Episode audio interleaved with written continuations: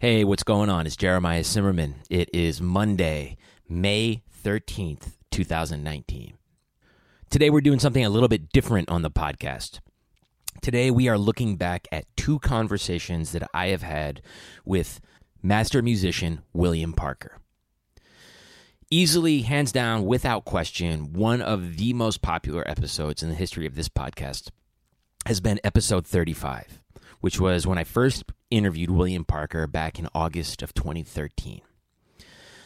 Over the years, uh, I've gotten people telling me that they've listened to that one four and five times, that they've learned so much from it, and I it, it's without question one of my favorite episodes. Uh, the show ended in 2015, as many of you know, and that same year, I was invited to interview William again for Nate Wooley's Sound American. Uh, they were doing a special issue on William, uh, excuse me, on Don Cherry, and in my original conversation with William Parker, we discussed uh, William's interaction with Don Cherry quite a bit. So Nate asked that I follow up with William and have a conversation specifically about Don Cherry. So today I am including both of those conversations. First up, we're going to hear my original conversation with William Parker from 2013. And immediately afterwards, you will hear my conversation from 2015, which I don't know how many of you heard uh, that we did for Sound American. So, first things first, thank you, Nate. Thank you, Sound American, for the, the original opportunity, but for also letting me uh, use it here again. And if you guys are into what you hear today, I just want to say that Vision Festival is coming up soon. Uh, it's less than a month away. It's happening at Roulette. And since 1996, William Parker and Patricia Nicholson Parker have been doing an incredible job of creating this this concert series that happens every year in New York, and it's you know without question one of the great festivals in the world. Go to artsforart.org to see the full lineup. It starts June 11th. Uh, I just interviewed Melvin Gibbs a couple days ago, specifically f- uh, for his upcoming appearance at the Vision Festival. Um, but I just want to say again, William Parker is one of the great characters in the history of music, in my in my humble opinion. I said it in my first intro when we first uh, did this conversation years ago he, you know, I, I run into William from time to time in the East Village. He's just wherever he goes, he brings this incredible light and energy to the place. Uh, I saw him last week at a concert, and just you know, saying hi and shaking hands for a minute, you, you can't help but but feel like you're you know you're around somebody special. So first up, my conversation with William Parker from from 2013. Immediately afterwards, my conversation with William from September 2015. All right. Hope you guys are doing well. Let's talk to William Parker. I remember years ago, I met you at the Stone, and you were telling me about back at the uh, old Waverly Theater on Sixth Avenue. Right. That there was a basement there. Right. That you guys used to uh, jam in. Yeah, yeah. And um, the musicians involved in that were basically the core of a group called a music ensemble, which consisted of Daniel Carter, and this is around 1973, 74. Uh-huh. And Daniel Carter, uh, trumpet player Malik Baraka, who since left us, Dewey Johnson, trumpet player, Roger Baird, who was a drummer, Canadian drummer living in, in New York at the time. Um, who else was there? Earl Freeman, the bass player, mm-hmm. uh, used to stop by there, and that was basically the the core group of of uh, of that ensemble. And we would go over there maybe nine o'clock, ten o'clock after you know Studio Rivbea or at night, some, ten o'clock yeah, at night. Yeah, yeah, yeah. Some of the other places had sort of, you know, they had other groups playing there, and uh, we would we'd play until we wanted to stop, and that was part of the uh, uh, training of improvisation is to uh, improvise, which you really don't without any kind of theoretical guidelines except the sound itself telling you when to come in, when to come out, when to change pitch, Mm-hmm. when to change rhythm, when to come in with a melody, when to uh, abs- abstract that melody, when to play a partial melody. Um, what happens when everyone's playing loud and you have the softest instrument? What do you do? Yes. like Billy Bang, and what you do, you play harder, and and and and that's partly how Billy Bang developed his sound by playing with no amplifier, with with drums. Yeah.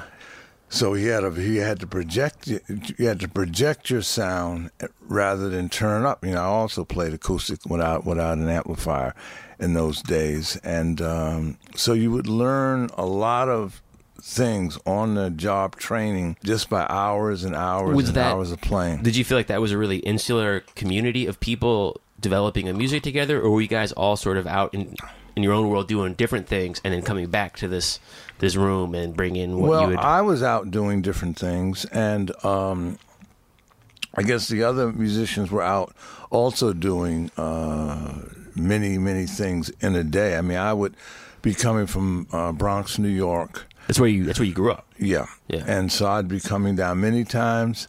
I'd be walking down from the Bronx. all the way down to West Village. Yeah, West Village. I go across the 155th Street Bridge where Yankee Stadium With the is. base. Yeah. And then I'd walk down 8th Avenue and uh, I'd be in Harlem and just walk on down and then walk east. And I usually start my day around 11 o'clock at a place called the Firehouse, which was an abandoned firehouse that. Uptown? uh, no, no, downtown. Oh, okay, okay. On 11th Street between Avenues B and C Uh, and where uh, saxophone player uh, Alan Glover, uh, we called him Juice, we still do, Uh-huh. had uh, taken over this firehouse from the city, and he was living there uh, with his family. And they had a piano there, and speakers, and a stage, and uh, we'd start playing at oh, 10 o'clock, as early as possible, we start playing at 10 o'clock. And I had learned about this place from a saxophone player from Chicago, a Mudon Slaughter, who had been playing around town. And we'd play maybe till about 3 or 4 o'clock. And uh, I'm many musicians would stop by there. You know, I, I met Andrew Hill there. Wow. Met, in fact, you know, I met Andrew Hill, Billy Higgins. Met them on the same day, actually. Uh, Charles Brackeen, Frank Lowe, uh, Benny Wilson would stop by there. All kinds of musicians, uh, from the most categorized musician as a bebop musician, uh, Kenny Dorham, to a uh, a musician who, who, who would f- f- play more adventurous music.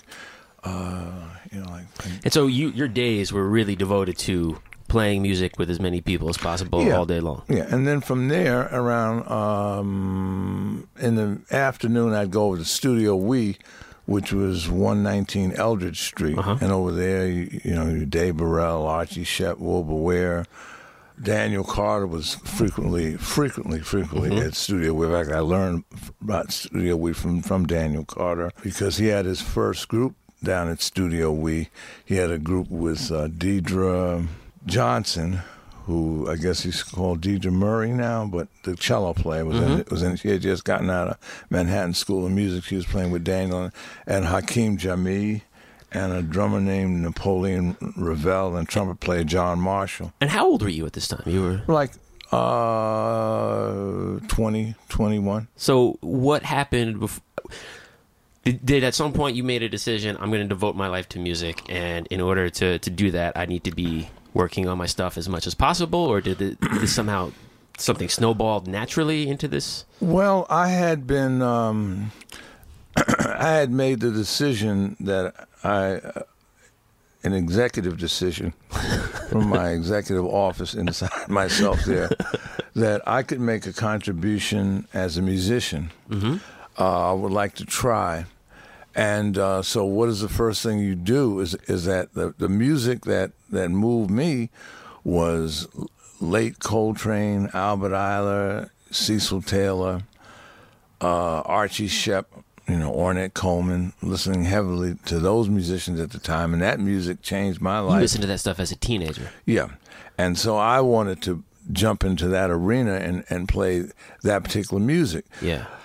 So uh, I got a bass, and I went up to the Jazzmobile Music School at first, up uh, 131st Street, and uh, they had a, a stellar teaching staff. Uh, Piano teacher was Roland Hanna.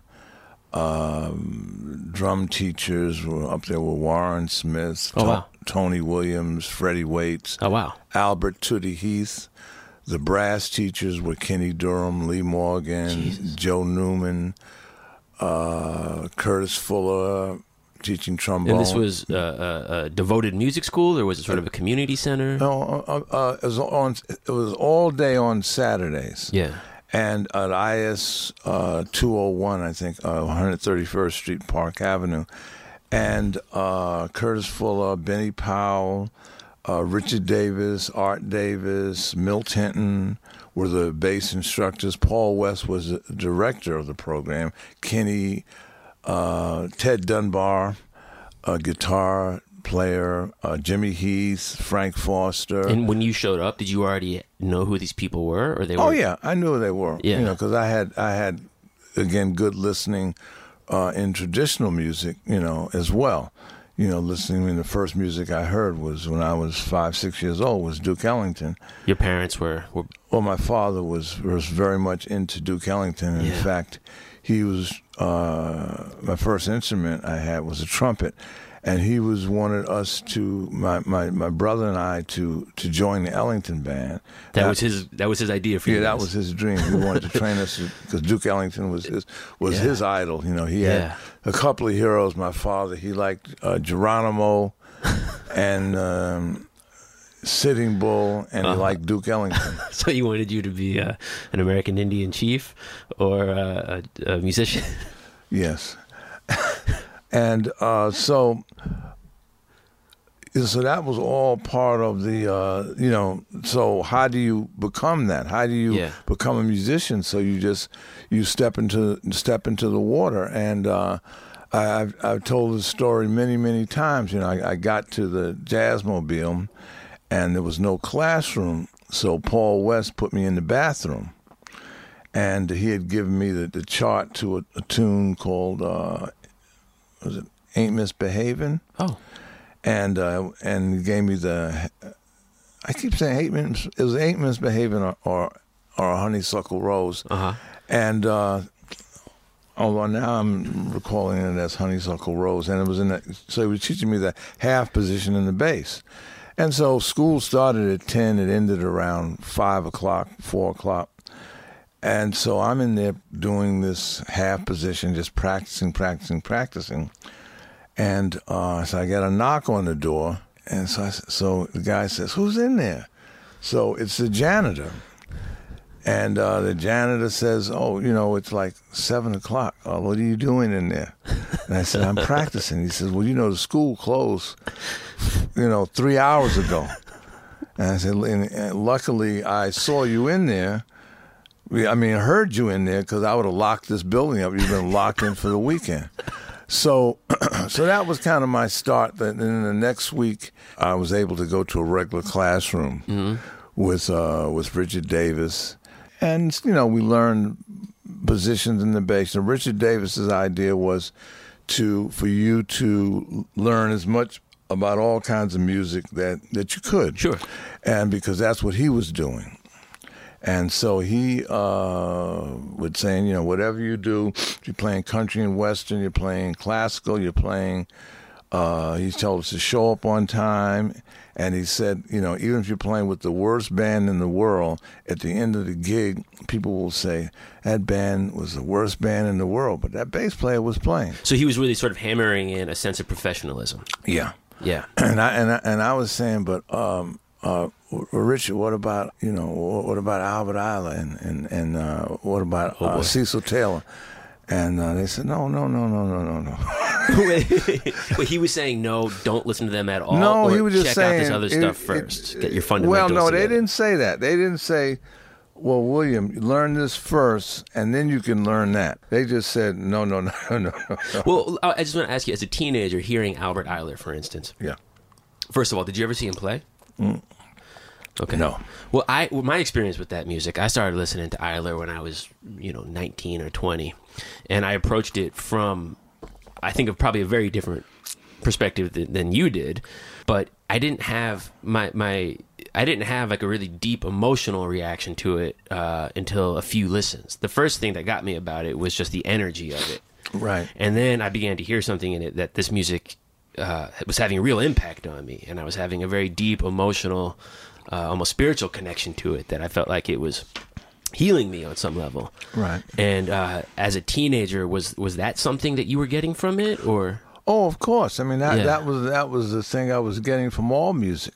and, and you were aware that that's what you were getting from it? Well, I knew it was something. It wasn't until, you know, I really got into, you know, reading the liner notes of Love Supreme and about why Coltrane was Yeah. playing. And that and that really locked it in for me why you play music. You play music to uh to uplift and and enlighten uh the people, the listener. And that and that's the reason, not to entertain them, Right. you know, but to enlighten them. and and and And what about you as the performer?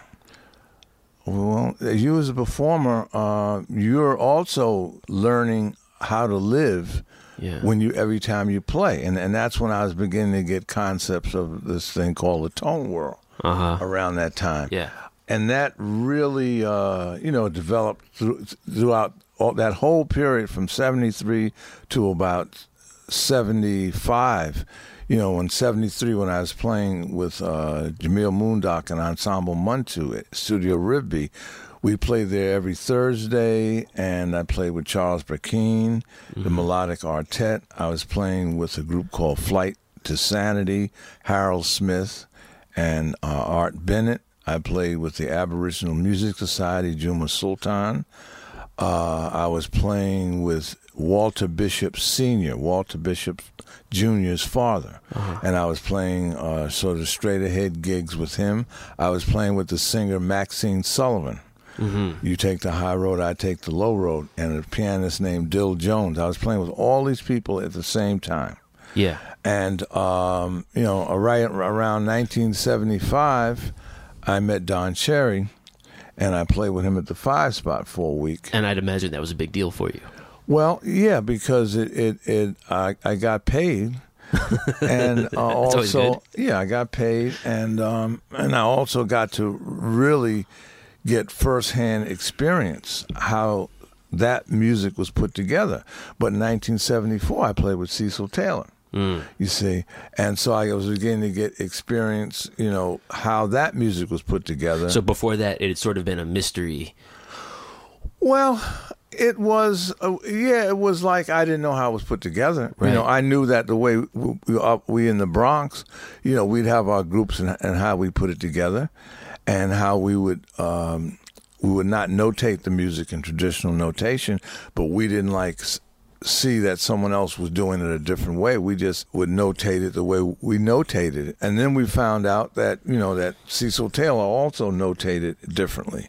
Okay, and that Don Cherry didn't notate at all.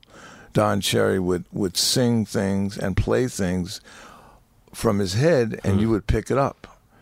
And then you'd have to remember it.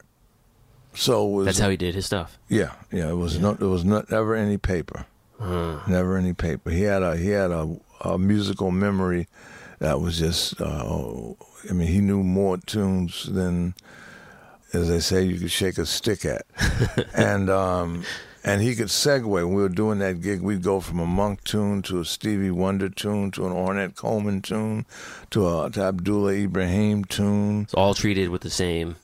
Yeah, Yeah. It was it was a folk, you know, folk tune, and on that gig at the same time, you know, we had Billy Higgins, we had Ed Blackwell was on that gig, and we had Roger Blank.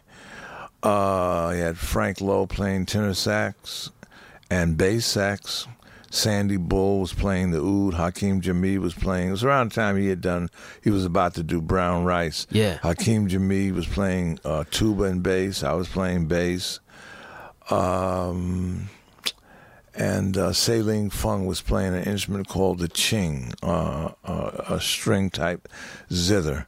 And and so you know Don would sing. He, he you know he'd play the mute, and it was And this was like a week long engagement, you said? yeah, we play from Tuesday to Sunday. And then I learned something about trust because I had met Don on, on the corner of LaGuardia Place. I was walking down the street and I was just had my my my poetry there and I was reading my poetry on the corner and Don came up behind me playing the doussn'gouni.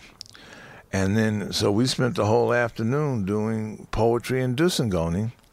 And then we walked up to the Chelsea Hotel where he was uh, living at the time, and we were talking about nothing but spirituality, Yeah. you know, and music and healing and the Dalai Lama and uh, Tibet and uh, and prayer and meditation, and that was the connection. Now, now he he never heard me play a note on the bass, right. you know, but he said, "Come down and play with me next week at the five spot." Yeah. you know and he's and, and so i didn't ask well you know like you don't know what i sound like i didn't say anything like that but i said okay sure you know because I, I felt that all my training from 72 to 75 i mean i, I was my uh, chops were up Yeah, you were you could play. yeah i mean Yeah. my chops were were were up you know i can say that without any kind of That's what it was. you know, yeah, that's Yeah. what it was. And so I was able to um, join the, you know, join the band and and play. You were confident in in that you were that it was okay for you to be there. Oh yeah, oh Yeah, yeah. okay. I, mean, I, I had listened to all the, the music, and I mean, the music. of This was like a dream come true to actually play with some guys. And prior were- to that, Don had been an important guy in your life because you'd been listening to Ornette and you'd Yeah. been listening to, Yeah. to Ayler. And, yeah, and so this was the closest. You know, I, I was I was getting close to um, to where I wanted to to be. yeah, And I had, uh, you know, previous to that, I'd been studying. You know, I, I went from the Jazzmobile down to study with Jimmy Garrison, yeah, and um, you know, he put an ad in the Village Voice. You know, bass lessons, eighteen dollars, and so. I Never had any money in those days, but somehow I got eighteen dollars. I went to. he was living on Weston Avenue, and his he had little kids there his son and daughter were his daughter was older she was walking running around his son was crawling around Uh-huh. and um and so he he, he taught me we, we went through this book this mandel book of, of uh, fred zimmermann's book and uh but again it was about the lesson was from one to two but i didn't leave there till three, four o'clock because then we would always talk about music, and you know, he'd take me to Timothy uh, Marquin's loft on Seventy Second Street with Beaver Harris, or over you know where uh, this guy William Kunstler, you know, uh, was, was up there, and and you know, again, it was about hanging out. So I think I paid for one lesson and um but then the rest I didn't you know he he, he, he, sort of he took you under his wing. Huh? Well, yeah, as much as I wanted to to, to come under his wing, Yeah. but but the fires were building inside. Well, I, want to go back to something you said about trust, uh, and something in my own experience that kind of mirrors that a little bit is that, um, like right now, I'm writing a bunch of music, and I immediately think I want this music to be played by my friends. So I look at the violin. I don't want a violinist. I want my friend here to play this part. Right, right. And I feel like the friends that bring me in on stuff, they don't want a clarinetist. They want me to play clarinet. right.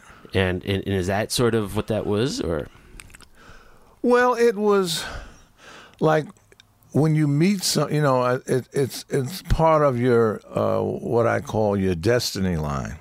Destiny Line? Yes. Yeah. And everyone's got a destiny line where you walk down Seventh Street and you run into Andrew Hill. Mm-hmm. And you start talking to Andrew Hill, and, and then you have a, a good communication and a good connection with Andrew Hill.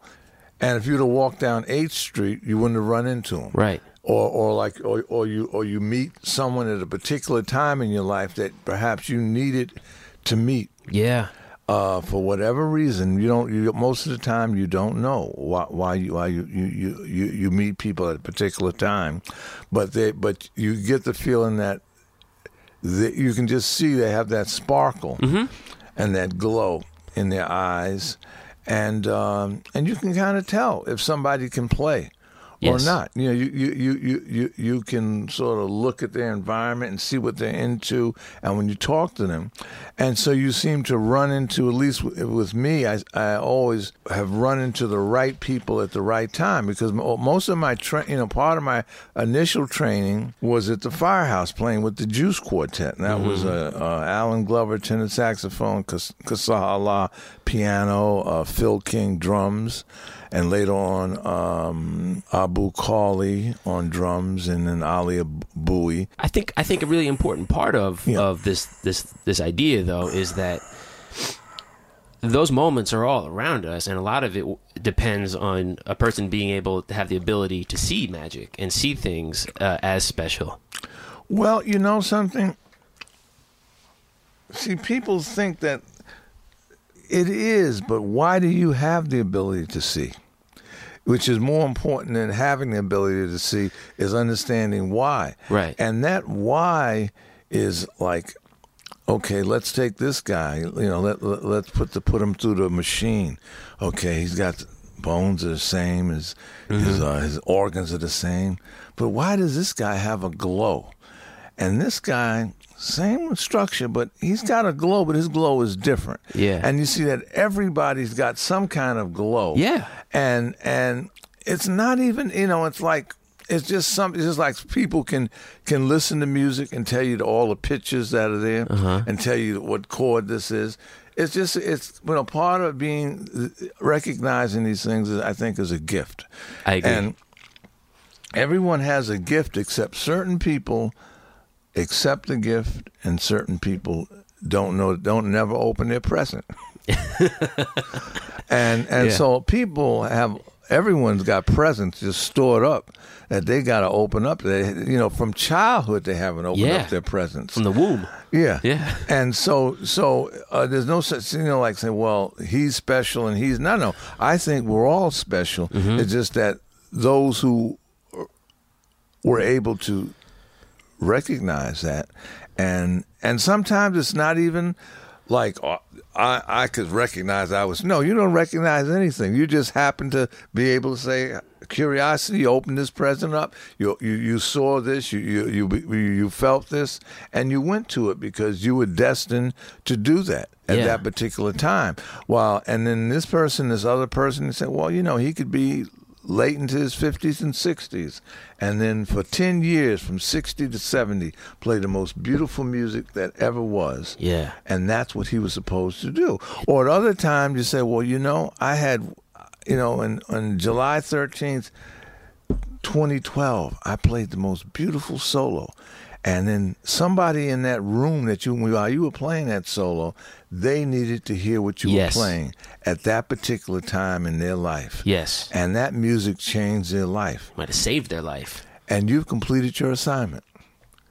You see and that could be your you know i mean we don't know about these things you say well well am i going to play something uh, am i going to play something more beautiful? He said well i don't know. But but on that day you played the most beautiful music in the world and that and and that was and you were supposed to do that this these this person was supposed to listen to it.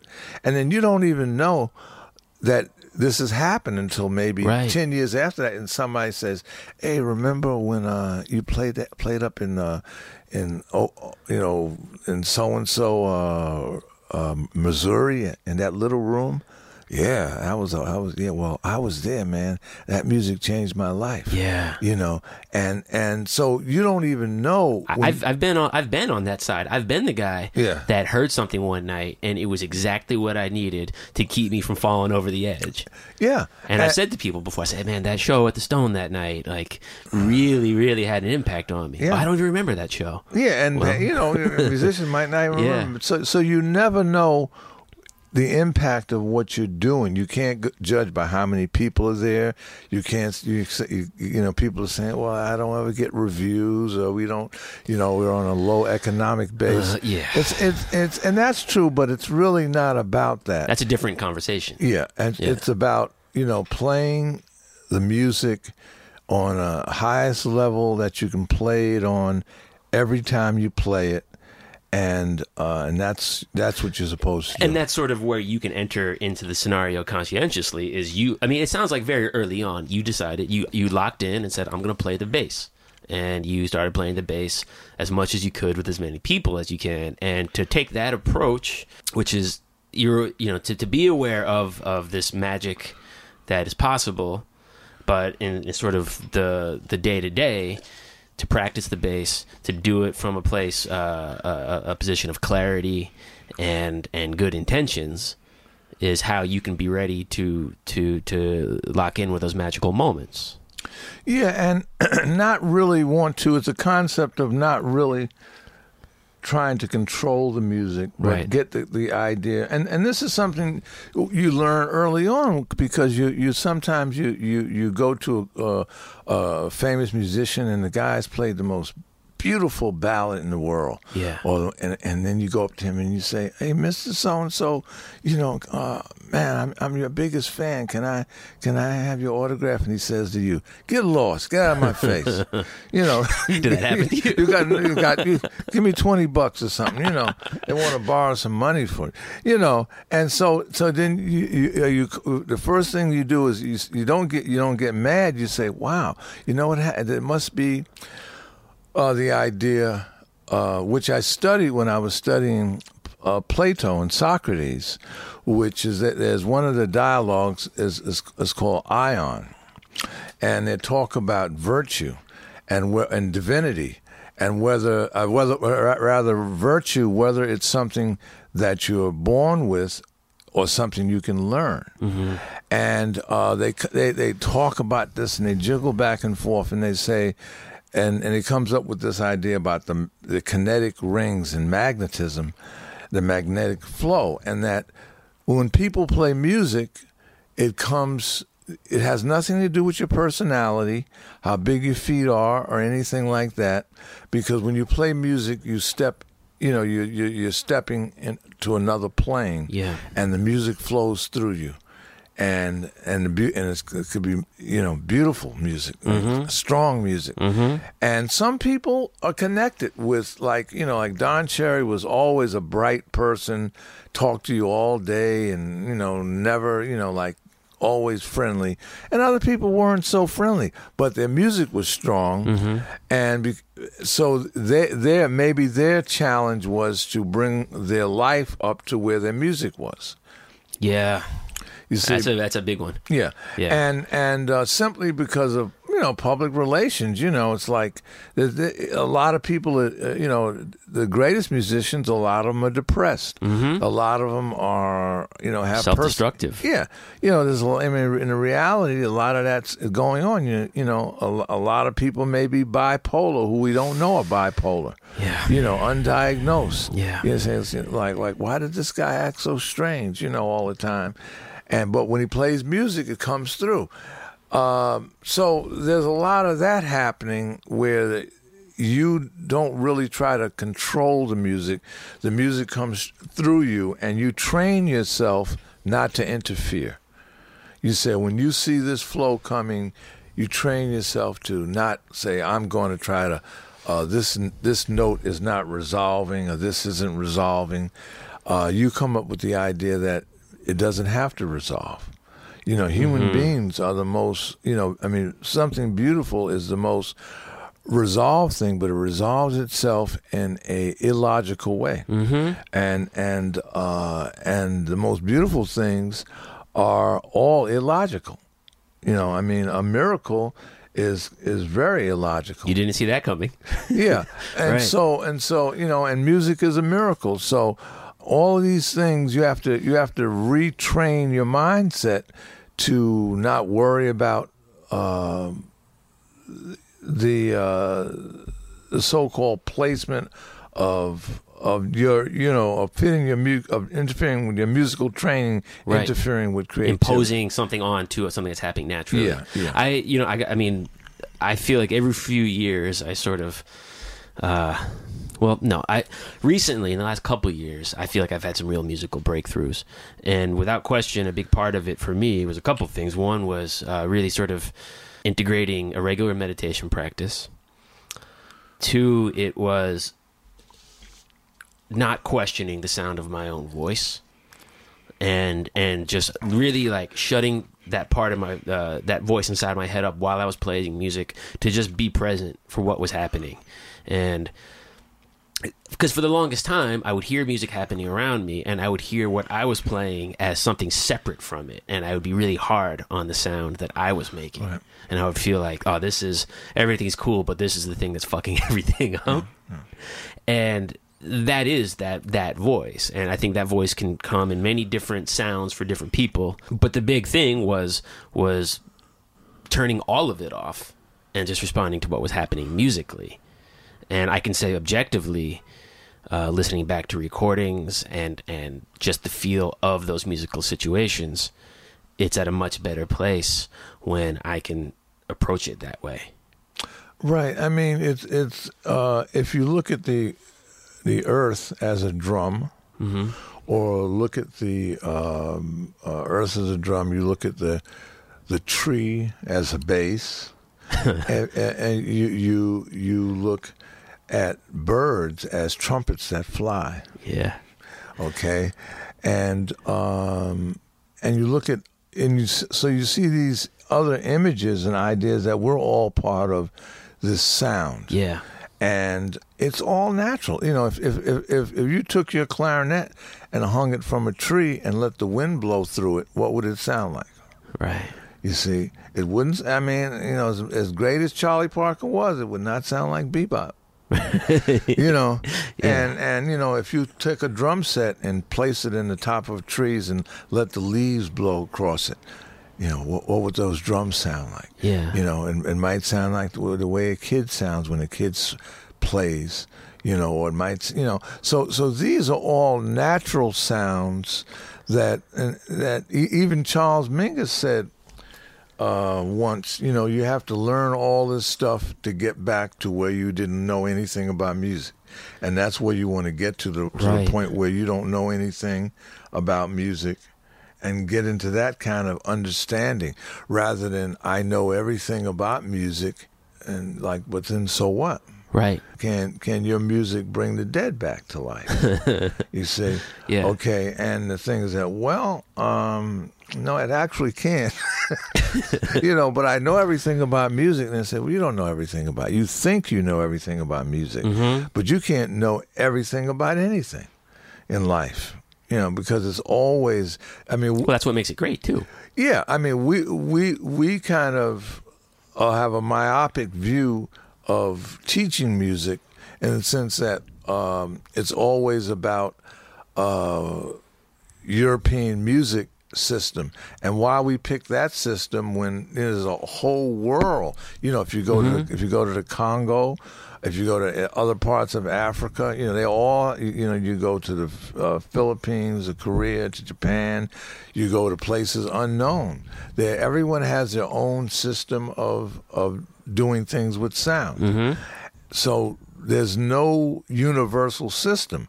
I mean, if if if you had ten islands and you and, and, and never heard of the the violin before, and, and you dropped violins in each of those islands, they would all come up with a different sound. Yeah. They would all hold them differently. They would all maybe figure out a, a different way of, of playing. They might take them apart and put them back together a different way. So I mean, so there are many systems of music, and this is what you know Sun Ra was talking about a lot, and being able to live with his band and being able to really get outrageous. You see, you have to get out. You have to understand the validity of being outrageous. oh yeah You yeah, see? yeah yeah yeah You see, now once you get outrageous, and you- you're, getting closer to, to closer to the roots of the earth, closer to the sky, closer to, to those sounds, like, uh, well, this is avant-garde, or, or this is out. And you say, well, I don't know. I've been, I, you know, I, I've been in this field, and I'm listening to those crickets.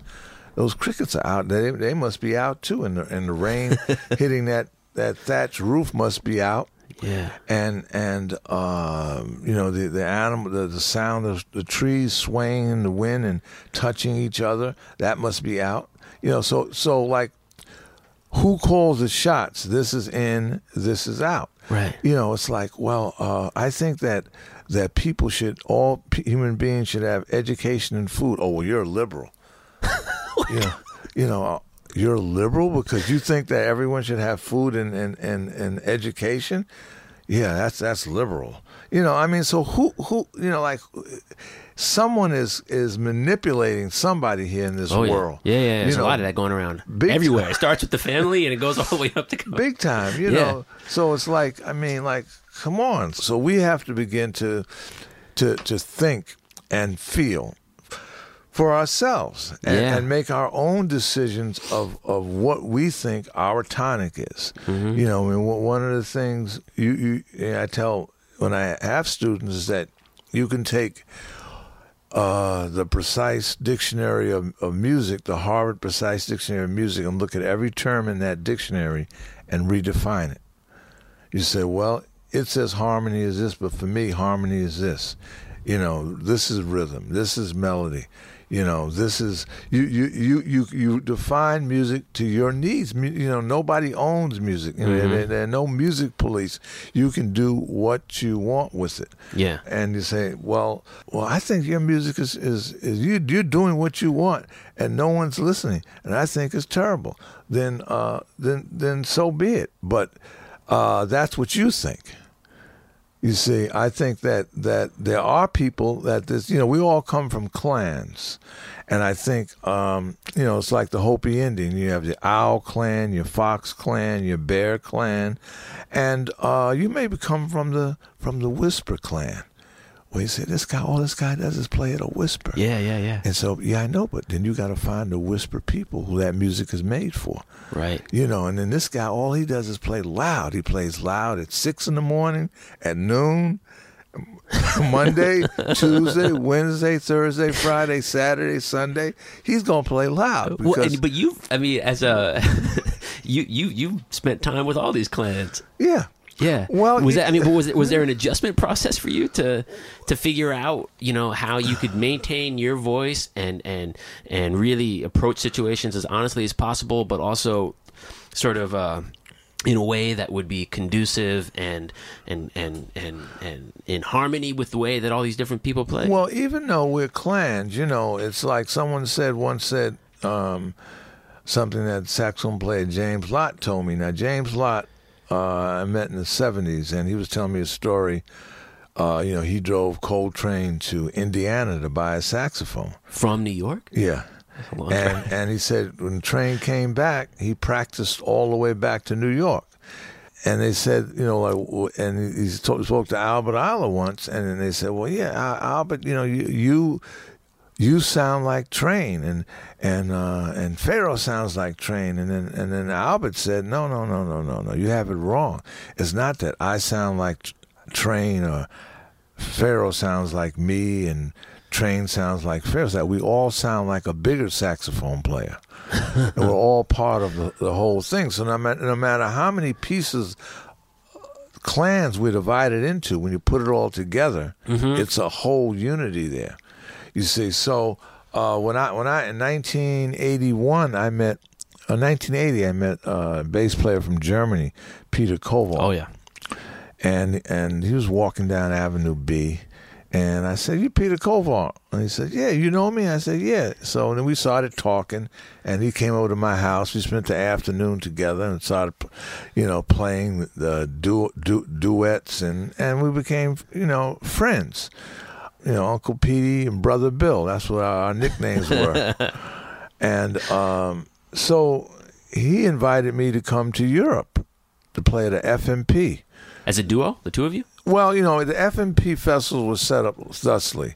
You know, you you invite you invite like Evan Parker from England, you, Louis Sclavis from France, Enrico Rava from Italy, Peter the German musicians Peter Brotzmann, Paul Lovens, Han Bennink from Germany, from uh, Holland. Uh-huh.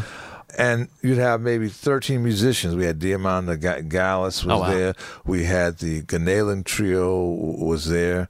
Tony Oxley, Yeah. um, Conny Bauer, uh, Johannes Bauer. And so you have these maybe 13 musicians, and they all kind of knew each other because they've been playing together. I mean, Yeah, that was yeah. a European idea of improvisation, is they didn't use any written music and they didn't use any preset thought. They would just come together and do an improvisation, and that d- developed into a concept which was eventually called European improvisation. So I got there, and it was just like, okay, uh, Toshinori Kondo was there, so uh, I do a duo with Kondo.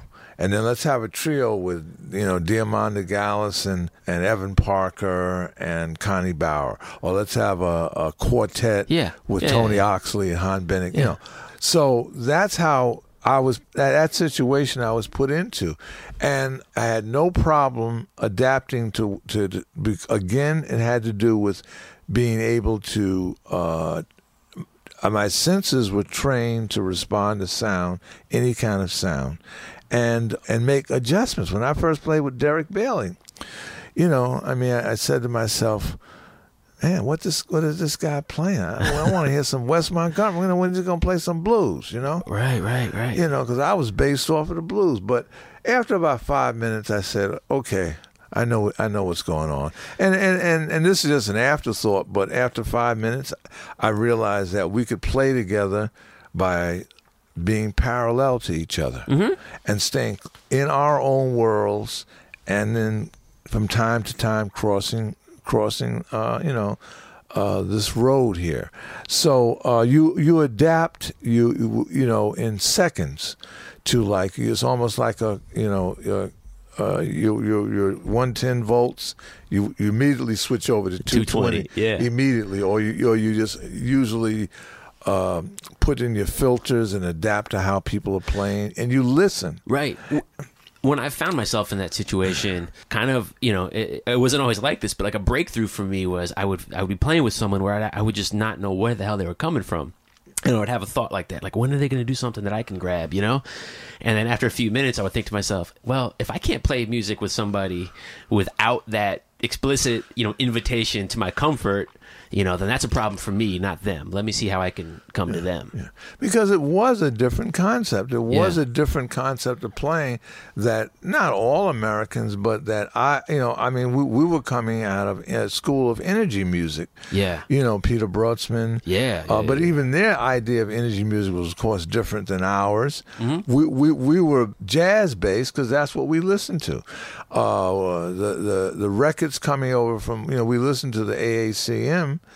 Uh, and that was different for us, Yeah. you know. So what we had to eventually adapt and learn that and open up. You know that there are all kinds of. Uh, I mean, uh, we thought there were just many schools within our school, but realized that there are there are many schools outside of our school that have different concepts of of, of music. Just the idea of space. See, we never used space in our music. you know, we never like hit a bell and then had silence. Right. You know, I said, man, silence? What silence? Give me a, come on, let's go. You know, Frank Wright, come on, Frank. You Yeah, know, yeah, the, yeah, the. Rev. You know, we want to play. Want to blow. Yeah. And and uh, but I had to learn. You know, I'm playing with you that as as that space is a sound. Yeah, and man. that silence is a sound. Now, now, now, no one said, "Well, William silence is a sound." I just learned this. You know, this stuff just came to me naturally. That I was lucky enough to be able to understand these things naturally without being, you know, because it, it just felt right that you know that silence, you know, that there's space. You have clouds, and then you have some space of blue. If you look at nature, you can see that silence. You can hear that space in there. Mm-hmm. Well, and it's certainly one of those things where like you play with someone like that, and then you come back to your guys, your community, and you're playing a little bit differently, and it, it it's it spreads, and it certainly can inform your own concept of sound in such a way that um, I heard someone say this the other day. Uh, uh, someone was talking about writers, you know, like you know, authors, and um, I think maybe it was Hemingway. He said something about the fire between the words. Right, Use right. little words and really make the the space between them poetic. And I mean, absolutely, I can relate that to music, and and you can sort of punctuate and, and your sounds and and add impact to them. Right. Well, that's the equality. You know, you can have a symphony orchestra and you can have a guy sitting there playing a one string fiddle. And the symphony orchestra plays, and everyone's oh great concert. But then the guy with the one string fiddle says, "Well, how are you going to follow? How are you going to you know come up uh, right after that all that sound?" And the guy with the one string fiddle can come up and, and just play softest music, and it can have the same intensity. Yeah. So it so so it it gave, gave showed me that it's not what you do, it's how you do it. You have to get inside the interior world of the sound. Mm-hmm. And once you're inside that world, once you, you, you go inside the world and become one with the sound, then you can do anything. But you have to know how to become one with sound. And that's and, and that's what would make your compositions work as well. If you're writing compositions, is you have to be able to get the musicians to become one with the sound, so that the composition is is a living thing, and not just reading or interpreting a part, but they're one with the sound. Yeah. And and and this of course can be done by the more you play with somebody. I mean, if you've got a good rapport playing with someone the first time, so you only can get better, but you have to really play with them. Yeah. I mean, I like like like the first time I played with Billy Bang, we had um, immediate rapport. It was like it was like I've been playing with him all my life. Yeah. And it all and and and we could not play for 10 years and then play and it was just like we left off where we Right. where, where we were him I, I never had a problem with uh, and then other people you know you have to adapt you just say what is this guy playing now you know it's all it, it can be more of a challenge Mm-hmm. and then you're not sure whether it, whether it works or not uh, and you don't have to be sure Right. you know you just have to play and do what you do because it's it's But in those days at the uh, in the basement below the Waverly Theater and over at the Firehouse where you guys were playing for a long time, working on stuff together, would you uh, get done and then discuss what you had played and talk about what worked and what didn't work, or was it? Not really. Uh, we would say, okay, let's try this. You know, let's try to play the uh, this tune in all the keys, or let's Right. try to play the the the uh, and go from one key to the other, but don't tell each other which key we're going into. Right, right, right. You know.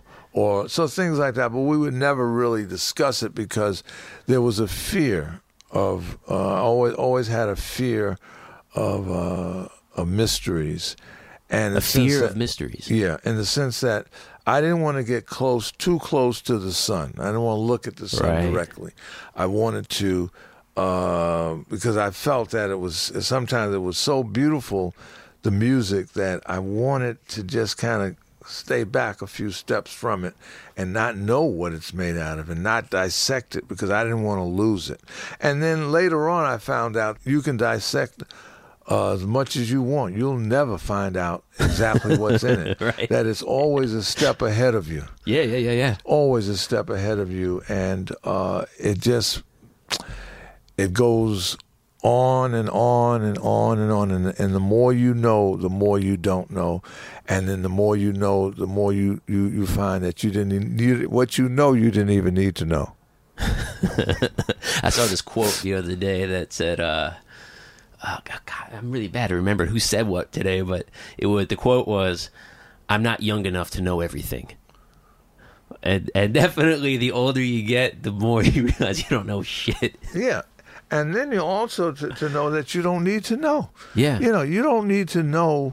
Uh, you know, because I've I'm, I'm, I've been doing this for years. I you know I'm saying you know well you know that uh, we're we're naming flowers, but they're not the real names of the flowers. Yeah, that we flower might a- disagree with you. we, we we call a rose a rose, but you know it's not the real name of the rose. We and we, we don't know what the rose is really called because we don't speak the flower language Yeah, you know, we we, we, we, we, we you know we call this.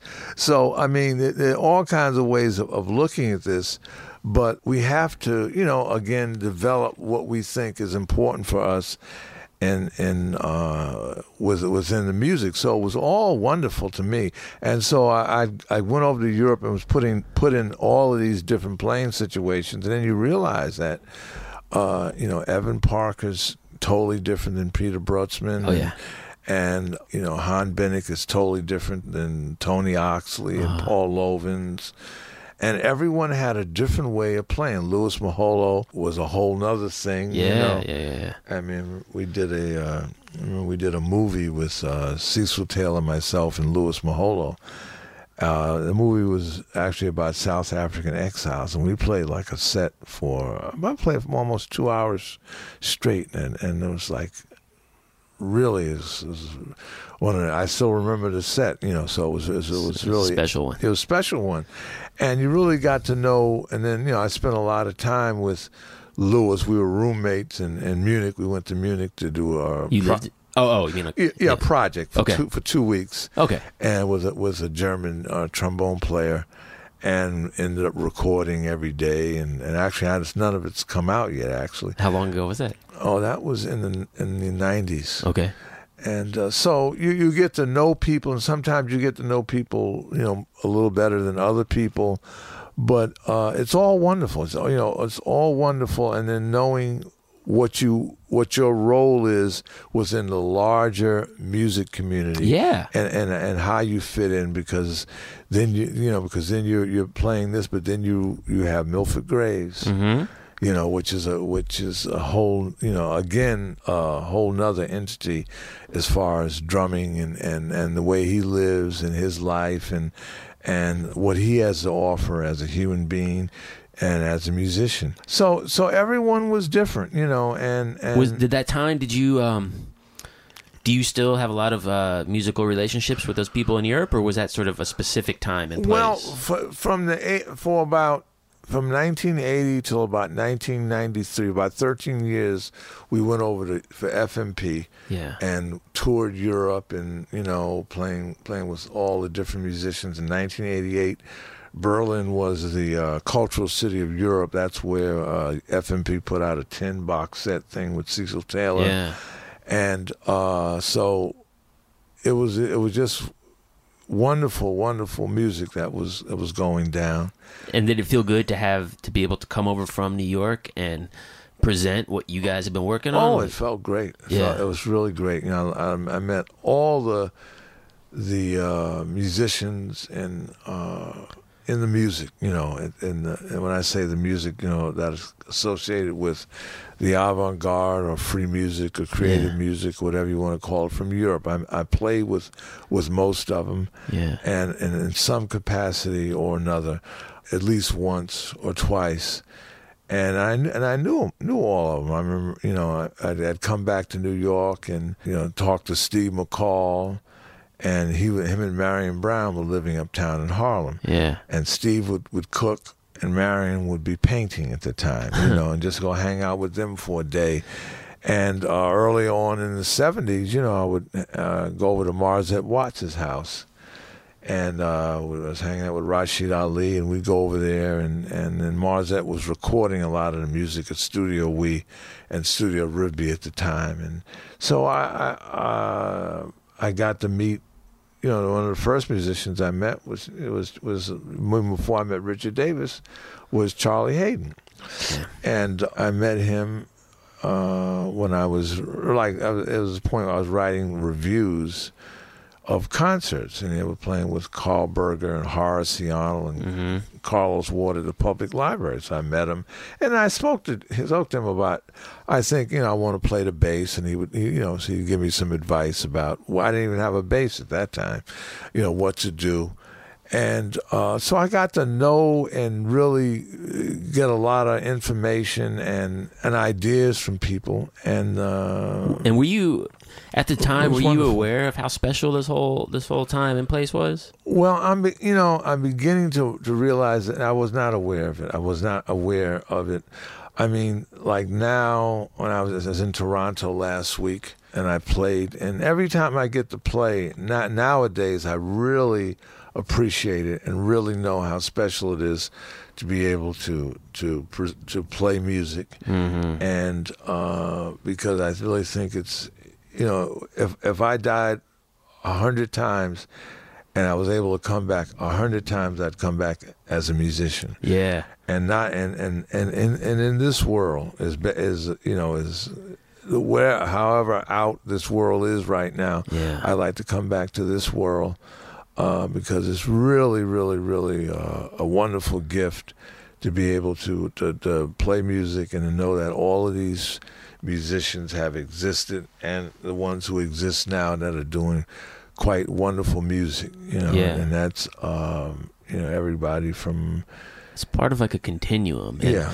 And, you know, and just to respond to that, the world's in a really bad place right now, is what I feel. yes, And when you play music and you have these, you know, special moments where you sort of transcend and get lost and hypnotic, and at least for those few minutes, everyone in that room, hopefully, audience and musicians, can have a really sincere and and and warm and and and uh, honest experience with one another. exactly. Yeah, And I realized one time um, I was playing a concert and and I just it was one of those moments where like I caught myself enjoying the hell out of it. And then I had to like shut myself up the guy that was catching me and say let me just keep enjoying this. And I realized that when you get lost in those moments and you're having that connection with other musicians and when you're having that connection with an audience it's the same feeling that every musician in history who's played concerts has had. Oh yeah, and it makes me Oh, feel yeah. closer to the music that I love. Oh yeah, oh yeah. I mean, you know, I used to play at a a fish restaurant in in uh, Jer- in, in Jersey City with uh, Mark Whitecage and Perry Robinson and uh, Joe Ruddick on piano and Walter Perkins. That's why I was. That's why I met, met Walter Perkins, and Walter Perkins was. Um, particularly he's at the school of drummers like Scobie Stroman and Dennis Charles, who had that mature sound, but they were very open to all kinds of music and all kinds of things, and had whereas um, you know you could play anything with with, with Walter, and uh, really enjoyed. Um, there's a there's a you could, they enjoyed every aspect of being a musician Yeah. from from day one till till till you know till you know until they couldn't play anymore. I mean, uh, if if if if you check out uh, Perry Robinson, you know, I mean, just just a wonderful ears, wonderful musician, can play any kind of mu- music. Mark Whitecage, there's so many of them. I mean, I could stay here for three hours and name wonderful Sure. musicians who who uh, you know you may or may not heard eh, you know it, in, it extensively, but who are are quite uh, wonderful musicians. And and this is just in New York. Yeah. So you can ditto all of this power around the world of all the musicians and how the voice is being kept. And when you drive across America, you turn that radio on, you don't hear You don't any, hear any of it. You know, you say like they, this is what is this a conspiracy to silence this music? Yeah. And I think it is because the, the music and all art has one effect on people. It eventually causes people to think, they don't want that. to feel, They don't want that. to be intuitive. And They don't once want that. that. happens, you know, the They don't covers, want any of that. the covers will be pulled. And, Yeah. you know, and all of this, you know, you you know, will and, and that's when things uh, that's where a real revolution will begin to to uh, to take place. You know, in, in the meantime, you know, we're we're reaching one person at a time and changing lives through music because most people who, all the people, you know, 99% of the people who, who listen to this music, and I'll go out on a limb and say that, who really get into the music, you know, are politically correct, are environmentally correct, are trying to do to to spread all of these ideals through their lives, mm-hmm. and that's kind of the beginning of, of, of change Yeah. you know where where things change and and move forward you know but you always how can you not like think about it? you know you, you just drove from New York to California and you didn't hear one second of the music that of, of improvised music you know uh, it's always on the left side in the college station so Yeah. it's like come on you know it's like um it's uh, you know what is this about and and what it's about is that it's a conscious effort you know i mean it's a conscious effort to to the same way you know to, to dumb down things i mean um you know people so how, how do you respond to it personally? Well, you know, you you participate in some political uh, gestures outside of music. that uh, and you find that you can through some things, not just playing music, but through how you present it and how you you know you you you're able to write about it where mm-hmm. people can read about it. You're Yeah. able to I mean that's one reason why I really got into being able to explain and talk about it on a, a higher level so that you can communicate what you need to communicate so people who don't understand certain things about your life can think about it and maybe they can you know something can snap inside of them where they can begin to to see what you're seeing Mm-hmm. you know and and and uh, and not you know handcuffs these flowers and Well, and I'm curious though with with the Vision Festival, Yeah. which you've been you and your wife have been doing for over 20 years now. Yes, yes. Not even to say, you know, uh, but Patricia's been doing it. I'm, I'm. She started it. Patricia Nicholson Parker. Uh-huh. She started it, and people always think it's, it's. You know, they, I, I, I get attached to You it get through more credit association. than I get more. Yeah, I get more credit than well, she but my, does. But my question is that given the the climate and the political social environment that you just described, does moving forward with something like the Vision Festival feel like an act of opposition to that, or does it feel more like like uh, Well, uh, I th- I think that. Well, one thing I know is that there should be a vision festival in every state. damn straight? you know, and uh, why there isn't, I don't know, but there should be, you know, some there should be a catalyst in each state. Uh, people who want to present this music, and there should be one in each state. There should be. This is New York. In Paris, they have at least four or five major festivals throughout the year. There should be a winter festival, a summer festival, as, as many musicians in New York. So I, I think that the, the, the Vision Festival has been uh, politically a heavy stimulation for um, uh, for action, for awareness, for bringing people together, for presenting the music, for uh, thinking about not just music but dance, poetry, art, all the arts, and with what the limited resources that we have to be able to stay alive and do it for 20 years is is uh, you know quite an accomplishment. I mean, That's there have been people people who try to buy the Vision Festival, you know. Yeah. Yes, yes, yes. I mean, who, who, who, who, you know, people who, who you, who are, uh, remain nameless, but they Sure. run the Newport Jazz Festival, Right. have come over and tried to buy the Vision Festival, and, and, and you know, the same as when Michael Dorf had his uh, knitting factory festivals. Uh, the idea that well, if you if you want to control something, you co-opt it.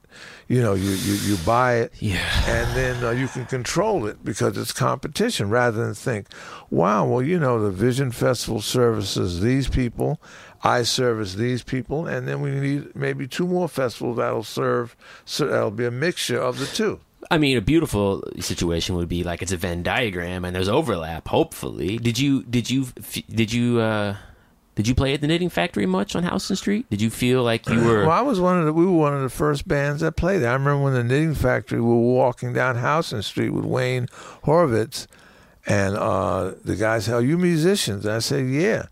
And uh, they had uh, sawdust on the floor, and, and so we came in there and we played. And uh, at that time in 1984, you know, with Peter Kowald, uh, organized a festival called the Sound Unity Festival, which was a European American festival where uh, international festival, everyone played on that festival. You know, we had Bill Dixon, we had Jimmy Lyons, we had Charles Tyler, we had Frank Lowe, we had uh, Don Cherry, we had all kinds of musicians playing on that. Peter Peter Brotzmann, Peter Kowald, Charles Gayle, and uh, in 1988 we duplicated the festival and we did it at a place. We one of the places we did it at was a knitting factory, and I went to Michael Dorf and I rented the knitting factory for thousand dollars, What year was this? 1988, Okay, and I rented the knitting factory for thousand dollars for one week.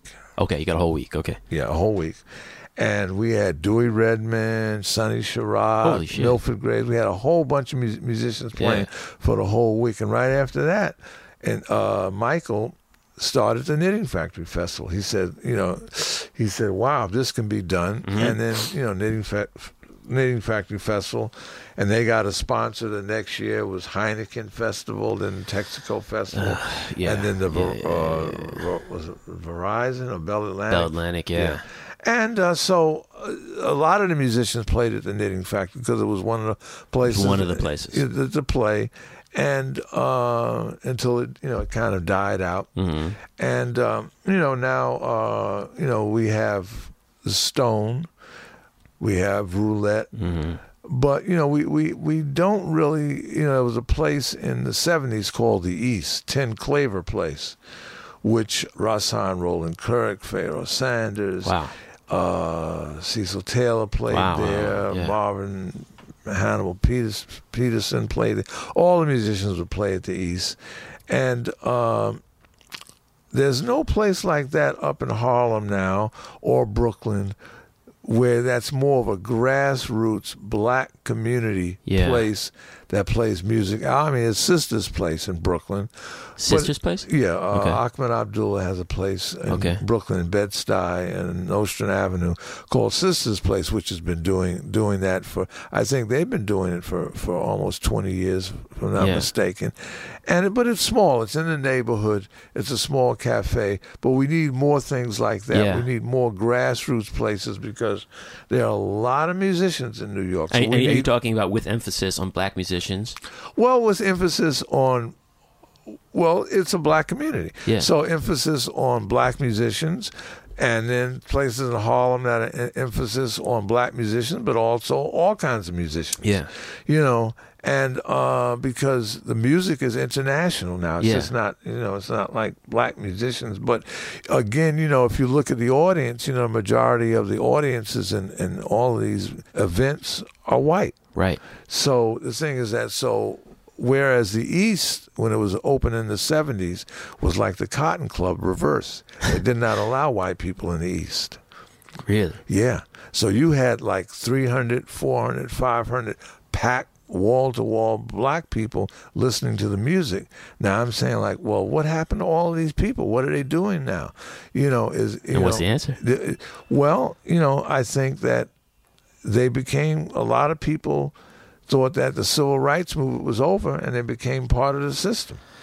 You know, they, they a lot of people um you know, you had the rise of you know McDonald's and McDonald's music. You had the rise of, of pop music. I mean, because you have to remember, uh, in 1965, which is the marking point of what what I would call your your before 1965, you had your, your pre Beatle period. In 1965 and on was your post Beatle period. And, uh, you know, jazz was was pretty, you, know, you, could, you could get a hefty advance. I mean, it was played in the, on the radio stations. And when, when pop music really came into its own, you know, it went up and jazz went down, and, and ever it's been going down and down and down, and then whatever uh, kinds of uh, pop music came in, you know, hip hop, uh, it just took over the the ears of of a, of a lot of black people who might whose parents might have listened to jazz, but the children don't. No. So it's not passed on. I mean, my father listened to, if my father had been listening to to uh, pop music, maybe I would have never heard Duke Ellington. But he came home and played Duke Ellington every day. And as a kid, you guys shared that music together. Yeah, we you shared it enjoyed it, together. he enjoyed it, and it Uh, was a common experience Yeah. to, to And now the parents, a lot of the young parents, you know, they, they listen to hip hop. They don't listen to jazz. They don't know what jazz is. It's like a whole. So so so you're losing that link. So that's part of the reason you you, you don't have a, a black audience. And uh, the outreach now with computers is like, how do you separate someone from their computer screen Oh, to say, come out the house to do anything. and do anything. You know, Yeah. so it's so it's difficult. But I still think when people hear the music, whether it's Anthony Braxton Mm-hmm. or Leo Smith or Wadada Leo Smith or Tim Berne, they dig the music. Yeah. You know, people people dig the music and, and, and they like the music. It's not the, it's not the fault of the music. It's not something well the music is too heavy. No, the music is not too heavy. Right. The music is not too deep. People aren't that you know is it was all the the the, the rewiring It's- of it's- our brains. yeah, It's how willing you yeah. are to turn on yeah, your receptors and receive it. Yeah, yeah, Yeah. It's just that they have to hear it. Yeah. You know, they have to hear it, and uh, there's never been a problem with you know with you know when you listen to Sun Ra's Orchestra, everybody loves that band. Yeah. You know, and and say, well, well, well, what happened? You know, they, they should have been making tons of money. They should have been. Um, Well, uh, you know, one thing I'm curious about is I was listening to uh, the last recorded Coltrane concert, the Olatunji concert, Right. the Olatunji Cultural Center, right.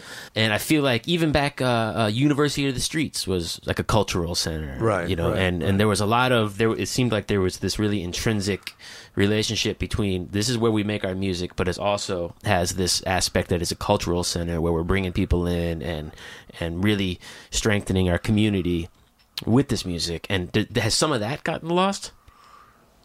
Oh yeah, I mean, you know, the, the the whole thing with with young people now is that they don't know the history isn't taught because again the music's been taken out of the schools, where instead of having an, a, an artist and resident in every public school, uh, they should have four artists. And they should have a, a, a, a literature person, a poet, a dancer, a visual artist, and a musician. And every there are enough artists to go around where every public school could, could have an artist in residence either monthly or for six months or for the whole year have the same artist where the history of the music is taught, where they're given an option of of you know, well, yeah, okay, you have hip hop and you have this, but check this out. You know, you know, check check whether it's the the uh, the Baka music, the Pygmy music. You know, where where they're going, uh huh, uh huh, uh huh, uh and then Grandmaster Flash is going, uh huh, uh huh. You know, the same rhythm, and see the, the root of rap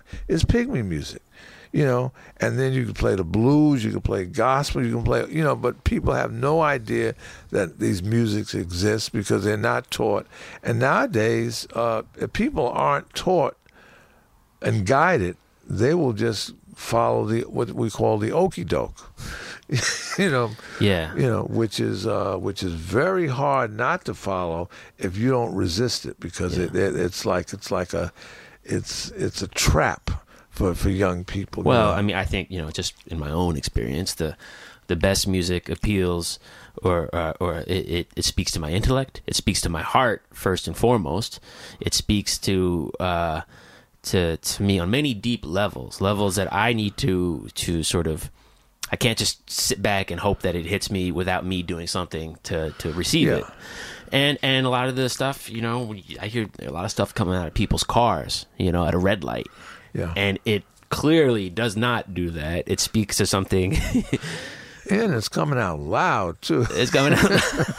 you know, and it's like, you know, it's all about me, me, me, Yeah. me, me, me. Yeah. There's, there's no universal theme. There's nothing to give you something to really think about. It's, Right. It's it's really just it's on a it's vibrating not on a, uh, not a very high level. right. So uh, so there's you know so there's lots of reasons for that, and, and but it can be brought back. I think it can. You know, you know. I, I don't think young people or people in general are any less in need of profound experiences. Oh yeah. I think we're Yes. more in need of it than ever. Oh yes. And I think there are people here, yourself included, uh, who are, are capable of, of sharing that with people. Oh yeah, I, I think you know we we should go out on a lecture circuit, just debate, and talk with people, and uh, you know you have you know people who are making billions of dollars. They're buying basketball teams and baseball teams, and, and, and they're saying, well, you know, and you and then you have the media saying that these people are geniuses, Right. and um, and they they may very well be a genius, but uh, what does that mean? You know, Right. You know, because far as like you know, it's all about money. It's all about making money. It's it's not really about It's sad. It's very shallow. yeah. it's, It's, very, very shallow. It's you very. know. I mean, we could rip it apart, Yeah, and really I- get I- on it, but I'm not going to go no, there. no. It's. You know, I, I mean, it's. I mean, it's. Yeah, it's. I don't want to sound. you know, I think a, a Republican would say, well, it's a matter of of personal responsibility, and I don't. What I would say back to that is, okay, if it's a matter of personal responsibility, I will, with my own, from what I will do is make music and and and art that is meaningful, and does, you know, I, I'm not a, a teacher, and I'm not, you know, uh, uh, running programs for young people, but at the very least, I can uh, maintain a, a level of of sensitivity and vulnerability and and craftsmanship in what I do. Well, you see, w- you know, we become a society of watchers. You know, a lot of people in it they spend most of their time watching other people do things and accomplish things. I mean, the first thing you know they tell you when you go to school is, at least when I was in school, you know, they tell you that George Washington never told a lie Right. and that Columbus is a hero. And the other things they tell you is that you need to buy this kind of makeup to look beautiful. You need to put this clothes on to look beautiful. You they don't ever tell you that uh, you don't need to buy anything. You don't need to put on anything. You are you are already beautiful. All you need to do is develop what's inside you, and they don't tell you that. And so people have this this massive insecurity yeah. you know, and, and, and, and it's really programmed through the media, you know, to, to make people insecure It so they can them. yeah, so they can buy these crutches that they really don't need. It's You know. yeah, and You know- and yeah, and when you see that, it's and you can, it, it's an act of personal liberation. Yeah, yeah. To- because you, you you can really say, well, I don't need this. I, I you know I'm okay on my own. You know, I, don't- I don't need. You know, because the bars are filled with young people. You know, if you do a concert and, and your concert space is in the middle of the block and you got bars to the left, and those bars are packed, Packed. with people. Spending money over your hand over fist. Yeah, yeah. You know, and because because people are depressed, people are in this thing, and and it's like Yeah. it's, it's just there's something going on. There's you know as uh you know there's something brewing, and um, it, it and just people just don't know how to how to deal with it. yeah. Uh, so they they they, they people have always medicated to uh to kind of uh, relieve tension, Yeah. you know, and uh, Well, let's keep making music. yeah. William, I really appreciate you coming by, man. Okay, thank you. It's been nice talking. Thank you. Okay. All right, that was my conversation with William Parker from August 2013. He's the best. Here's my conversation with William Parker from September 2015.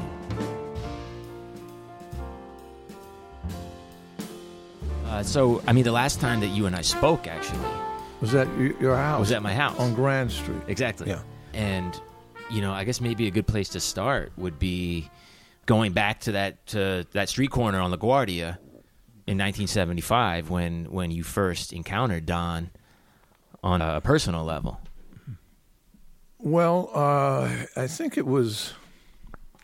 It was warm. It was. It was like because uh, May twenty fifth I got married. Twenty fourth I got married. 75. 75. And I remember I invited Don to the wedding. So uh, this was this was maybe in uh, it could have been in May. Yeah, so Yeah, maybe like yeah, early because spring I think in it New was May because uh, it could have been early May, ear- early part of the month. Because I remember when I first met him, I said, "Yeah, I'm, I'm getting married on the 25th, 24th." So, okay, okay. When you, when you we'll get it this, right for the wife. when you get it, this put that on the 24th. Okay. you got it. Thank you. Although that's pretty funny. We might have to leave it in. No, no, no. okay, we won't. We won't. Okay. So, um, and it, it, it was a, it was a warm day, and as as I tell the younger musicians now, you know, the difference between the '70s and now is that in the '70s you could have a job at the copy shop, and you could work from eight o'clock till noon, mm. and then at noon you were free. You were free until the next time at eight o'clock the next morning. You could practice all day. You could go home and stare at the ceiling if you liked. You could you could write a novel. Yeah. You could just sit in the park and talk to people or go to the coffee shop. You had hours of contemplation time. You didn't have to run from one job to the next and then to the next and then to the next and uh, and you weren't sharing a room with three or four people in the Mhm. room. It was it was really a, a nice time. And you were living down here in the East Village. Yeah, uh, yeah, yeah, yeah. I actually hadn't moved yet. I was I was going to move. Uh, I was living in the Bronx still, but we were we were moving to 314 East Sixth Street between First and 2nd Mhm. And uh, but I was down here a lot because I was always playing music, always going from one spot to another. Uh, at the time, I was playing with uh, was Rashied Ali, uh, Sunny Murray, uh, Billy Bang, Dewey Johnson. Um, I mean, Rashied and Sunny, then these guys were already really, really well respected, well known. Well, they were they were known within the circles Yeah. of the music, particularly Rashied, who played with uh, Coltrane. And so I used to play with Rashied, just to give you a background, Rashied at CBGB's, Hmm. which was at that time called Hilly's on the Bowery. hmm and because Hilly, I guess, was the owner, and it was Hilly's Jazz Club on the Bowery, and we would play there on Tuesday. Uh, we had a group with Jimmy Vass, and Studio We was one of the real foundation places where many of the musicians would come all day and play and interact. You know, Karl Berger I met down there, Mm. Daniel Carter, Mm. Hakim Jami, uh, Earl Cross, Archie Shepp, Dave Burrell. And also at the time, uh, Sam Rivers was still existing because in 75, it was two years before the bicentennial, which was 1977. So you had what you were in the middle of the loft scene where musicians would be holding concerts in the, a loft or a storefront because it was $200 for a storefront at the time. So there were a lot of musicians around.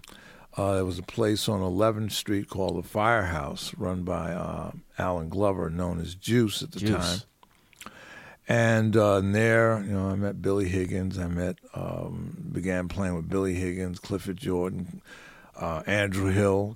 So a lot of people were uh, were coming through, and so it could have been one of those days where I was just walking around, just contemplating, and and at the time I was also formulating my ideas on spirituality, on energy, on the aesthetics of why we play music, and uh, working on this piece called the Document Humanum. So I had that with me, and I think I stopped and was reading on the corner, and Don came up playing his doussn'gouni. Mm. Or maybe it was simultaneously, and then he was playing his doussn'gouni, and I was just reading, you know, about, you know, uh, the aesthetics of music. Poetry that you had written. Yeah, yeah, Yeah. It's called the Document Humanum. It's, it's you, you can get it out there Mm-hmm. here and there, and so afterwards, uh, he invited me to. He was living at the Chelsea Hotel. Well, when he when he approached you, you knew who it was, right? Oh, yeah, so of course. And was that was that a thrill to to interact with him immediately like that? Uh, of course, you know it was very like exciting uh, because I'd seen Don play with Ornette, Mm. and uh, so it was like, a, wow, this is Don Cherry. You know, listen to all the records. So instead of getting nervous or um, apprehensive, I just said, you know, I, I jumped into it and went and, and began to go to a higher level of communication with him, which he really enjoyed. Sure. Yeah. And uh, so we began talking about the Dalai Lama, about spirituality, about all kinds of things on our walk up from LaGuardia Place up to the Chelsea Hotel. And um, then when we got there, we had some apple juice and some bread and some food up there. And then he asked me, like, well, what do you do? I said, well, I'm, I'm, I'm a bass player. And then he said, well, I'm playing at the five spot.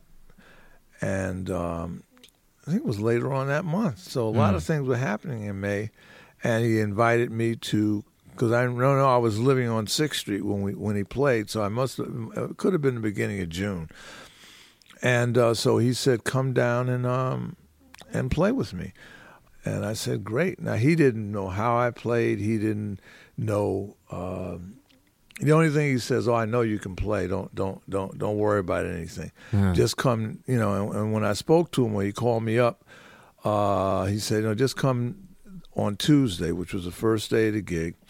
And I came down, and he showed me uh, some bass lines, which he played on the on his little piano, uh, brown rice, and then uh, and he said, "Just just listen, just listen, because we're going to go everywhere."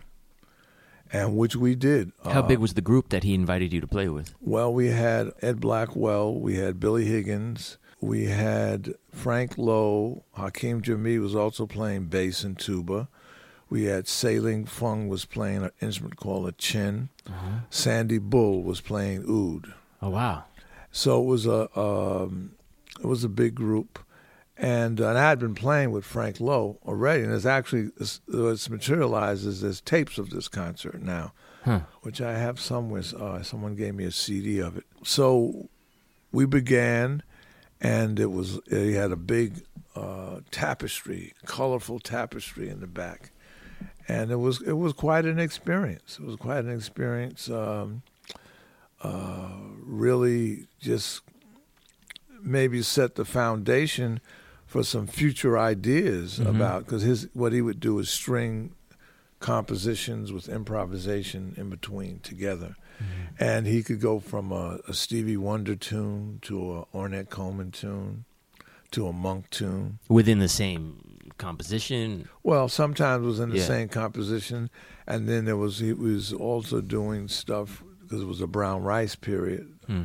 So we were doing stuff like uh, Buddhist chants, you know, Mm. Om Shanti Shanti Om, and so we had this mantra kind of thing going, and the drones going, and uh, it was it was uh, really really the music was really popping, and I think we, we had different drummers different nights. We had uh, uh, Billy Higgins was some nights, Blackwell was some nights, and I think Roger Blank was there. Was that was that part of the concept, or was that just a logistic thing? That was just a logistic thing, I think. yeah.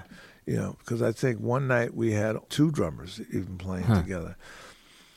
And uh, you know, and I had known, you know, I said I knew Billy Higgins from from two years ago, 1973, 74, and I knew Frank Frank Lowe, who I'd already recorded with, Mhm. and uh, but it was just a, a very very hip period. Mhm. Uh, I remember Cecil Taylor came down, and I had played with Cecil Taylor in 1974 at Carnegie Hall with Oh, a big wow. band. wow, wow, wow. And I met Cecil in '73, so I remember Cecil came down, and and um, so it was it was a very very very uh, magical uh, music we made. Yeah, I, I mean, I was thinking about it as I walked over here. You know, jazz has has always been a, a, a very living tradition. Uh, it's something that you interact with, and, and it's always evolving, and, and the individual is always evolving. Um, to interact with Don like that, someone who had shaped your perception of music and of the world, what was that experience like? Well, it just showed me that you have to believe in your intuition. And this is what I learned every time I met, uh, when I met Cecil Taylor, you know, when I met Mingus, when I met anybody I played with or just talked to for a day, is that I was on the right track. And it wasn't so much, it was that, yes, they were older musicians and I was influenced by them, but also that I was part of their tribe. Mm, I was one of them. mm, You know, uh, even though I was um, younger, but I wasn't. It it it was wasn't like a revelation. Like I can do this instead of that. Is that the this was what I was doing, and that's why I fit in well with certain musicians because I was doing that already right. you know, and, and um, and I, so I was just happy that I, I mean, seemed like everybody I met during that period, and even to this day, is the right person to meet. Yeah. Has always been the right person to meet, and I would always meet them at the right time, and they'd always have the right message for me and the right confirmation for for what I was doing, and what I was thinking, and you know, later on, I went out and I really developed on my own independently. And then when I came back in, in, in you know, in the 90s and saw Rashied Ali, Mm. I mean, he was like, wow, you know, you, you're doing it, you know. Although when I, I first came, was starting with them, it's not, like I wasn't doing it, but then I was really doing it because I had 10 years of, of experience and 12 years, 13, 14 years of, of playing every night. Mm. I mean, the, the 11 years I spent with Cecil Taylor uh, was a great, great, great training because I remember I played at Cecil at Lush Life once and Don Cherry was in the audience. Mm. this was before or after? Afterwards, Yeah. way after, you know, in, in the 80s. And he says, ah, yeah, y'all were playing, yeah. You know, he said, y'all were playing silver. He said something like, What'd he say? He said, you were playing silver lightning. What does that mean? I don't know. it just means that we, we were doing a certain kind of energy. And, and then he said, I wish I could play that free. Huh. This is what Don Cherry said about Cecil Taylor. I wish I could play that free. What do you think he meant by that? It's meant that, you know, he was still playing tunes. He was still, uh, you know, it, it, he just felt that his music had some spurts of freedom, but Cecil's music was one big spurt. Yeah. and it was one big lightning bolt, one big one big burst of sound, and uh, and energy and melody and harmony and rhythm, and so uh, you know, I mean, he said the same. If, if there's an interview on the internet by Archie Shepp, where he says, you know, um, he said, well, I I'm playing at this club. And uh, I thought that we were avant-garde, you know, and I thought we were really doing it. Mm-hmm. And then the uh, the band that opened up for us uh, was a guy named Albert Ayler. I Oh, never boy. he never heard Albert. He said, and then I heard this sound, and I said, "Whoa, what was that?" And then he said, "Now I thought we were free, but Albert was free." Yeah. Well, you know, I think like a lot of people, um, at least my age, you know, my introduction to Don Cherry was as a participant in these really seminal recordings, uh, you know, by Ornette, by Ayler. Yep. Um, and you know, so when I first started putting all this music together uh, to to understand it, I thought, well, this guy must have been like this really, you know, uh, solid side man. Like he must have really just been the kind of guy that gets up and can really play the parts. But as soon as you get to hear the music, that's not what the power of his playing was. No, you see, Don could play with anybody. Yeah. You know, he could go to Turkey and play with the Turkish musicians, go to Africa, go to Egypt, go to India. He could play with Lou Reed. He could mm-hmm. play with Muddy Waters. And then you could say, oh, wow, that's Don. Yeah. He would never lose his identity no matter what kind of music he was playing, but he could always feel comfortable in playing any kind of music. Which gave which gave which gave one the idea is that and sometimes in, in playing, you know, what they call uh, avant-garde music in Europe, they've got some rules of well, you don't use, you know, um, these are silent rules or just style stylistic rules. You don't use re- repetitive mel- uh, rhythm. You don't use melodies, or the melody's always broken up where you can't tell it's there. Yeah. And there's certain things you don't do. But in Don's world, it was that everything is music. You know, the melody, the rhythm, uh, the folk, the uh, electronics, because he's done stuff with ele- electronics music. So he, he had no fear of any kind of music, which shows you that it's not the you know it's not the style of music it is, and it's not the content of the music. It's the soul and spirit of the music that makes it work. Mm-hmm. And John Coltrane showed us that with, with him playing, you know, my favorite things or, or whatever little theme he used, and he would make a symphony out of it. Mm-hmm. So there was, so Don was fearless. Don was fearless. Uh, Was he? I mean, I, uh, and the reason I question that is, uh, do, do you do you ever get the feeling that he had some self consciousness around that? Uh, I don't, you know, I, I obviously you can't speak for him, but well, no, I mean, I think that that Don was open to all kinds of music. yeah, And there was some particular music that he fit in just perfectly with when Mhm. he was working with the South African musicians, uh, you know, Johnny Johnny, uh, John Chikai, Dudu Pukwana, uh, those guys he worked he worked very well with the Indian musicians. He worked very well with Coltrane. He worked very well with Albert Ayler. Mm. He worked very well with Archie Shepp. Mm-hmm. I mean, if you just name all the situations he was in, you say, yeah, Don worked very well with all those Yeah. situations. There wasn't any situation where you say, well, well, I could see him saying, well, I don't like this music. He worked well with Sonny Rollins. Right. So he, so he, he was one of these guys that if you could do it and it really felt natural to you, then do it. I mean, some people, there's no crime to say, well, you know, I, I'm a blues player and I just play the blues. That's that. There's no, there's no shame in that game, and there's no, uh, there's nothing to feel bad about. And say, well, I play blues. You know, it's like a bluebird is blue, Right. and, and, and, and you know, and a cardinal is red. Yeah. Now, if you're a cardinal and you want to be a peacock, you've got problems.